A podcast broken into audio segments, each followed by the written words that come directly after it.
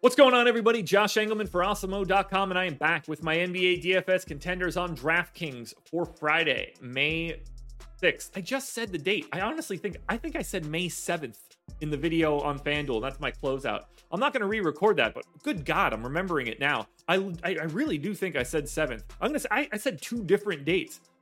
God, dates are hard. Dates are hard. Now, before we do anything, hit that like button, subscribe to the channel, hit the notification bell so you know when everything goes live. Follow me on Twitter at Josh Engleman.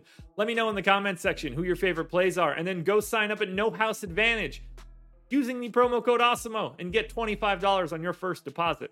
And we're rounding out the bottom of my top 10 with JaVale McGee, Maxi Kleber, Spencer Dinwiddie, Paul Reed, and Reggie Bullock on the outside looking in.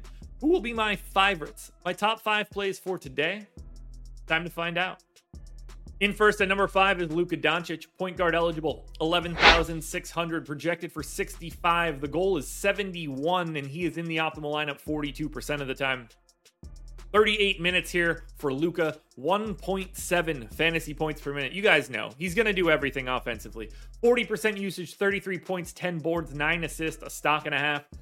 This game should be competitive. They are one point dogs at home. You can't project a game to be closer than something like that. It's a, by all accounts a pick 'em. So you're going to get 38 plus minutes out of Luka. Now, are the Suns going to put him in every single pick and roll in the second half again, or in both halves?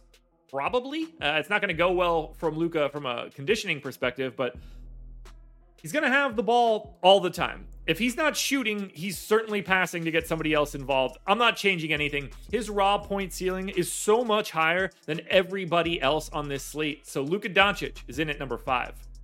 At number four, we go to Philly for Tobias Harris. Power forward eligible, 7,300, projected for 40. The goal is 42 and a half, and he's in the optimal lineup 43% of the time.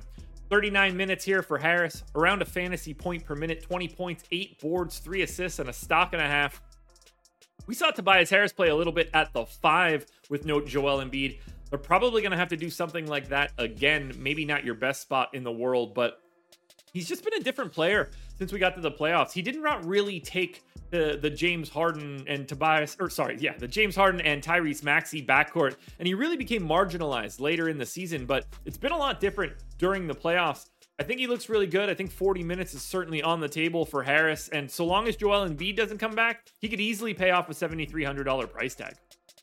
Or you can go to the backcourt and take Tyrese Maxey, point guard eligible, 7 projected for 41. The goal is 40 and a half, and he's in the optimal lineup 45% of the time. Basically, everything that I said for Harris is the same for Maxey.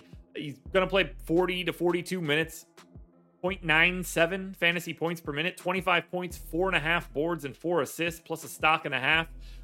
You're probably going to need one of those two guys, whether that's Maxey or Harrison. If you have them both, you probably don't want Harden as well. But I, I, like the idea of just sort of having one of those two guys in everything that I do. The game should still be competitive. Even without Embiid, this game is in Philly and they're only three point underdogs. So I like getting to Maxey. I like getting to Harris. Just be aware of the construction of your lineups. But for now, I've got Maxey by a hair.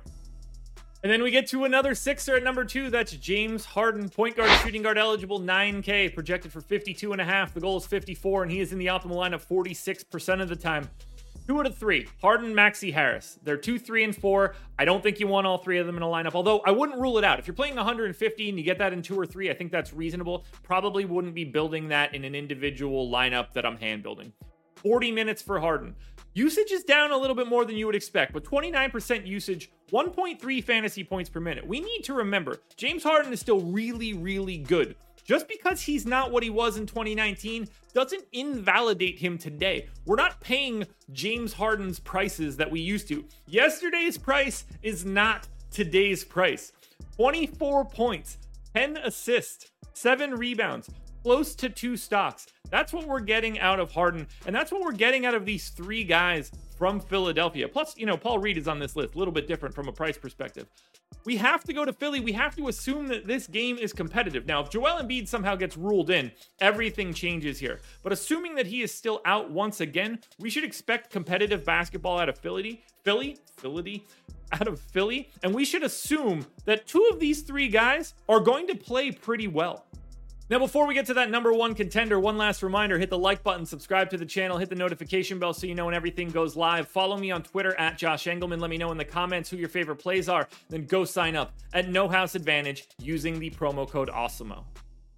Number one contender for me today is Dorian Finney Smith, but honestly, you can move around most of my top 10 and I wouldn't really have much of an issue. Small forward, power forward eligibility here for DFS, 5,500, projected for 29 and a half. The goal is 30 and a half. He's in the optimal lineup 48% of the time.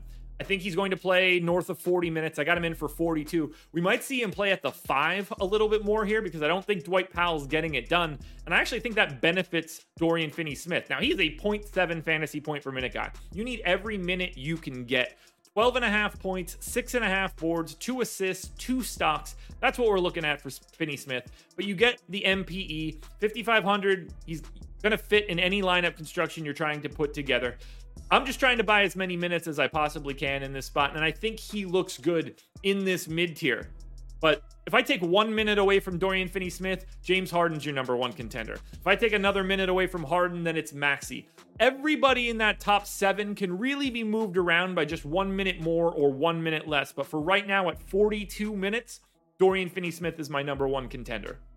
Alrighty, folks, that will do it. Those are my NBA DFS contenders on DraftKings for Friday, May 6th. And that's me saying the date correctly. FanDuel version is around here somewhere, so check it out. Good luck tonight, everybody. Win the money. We're back again on Sunday morning for another edition of the Contenders.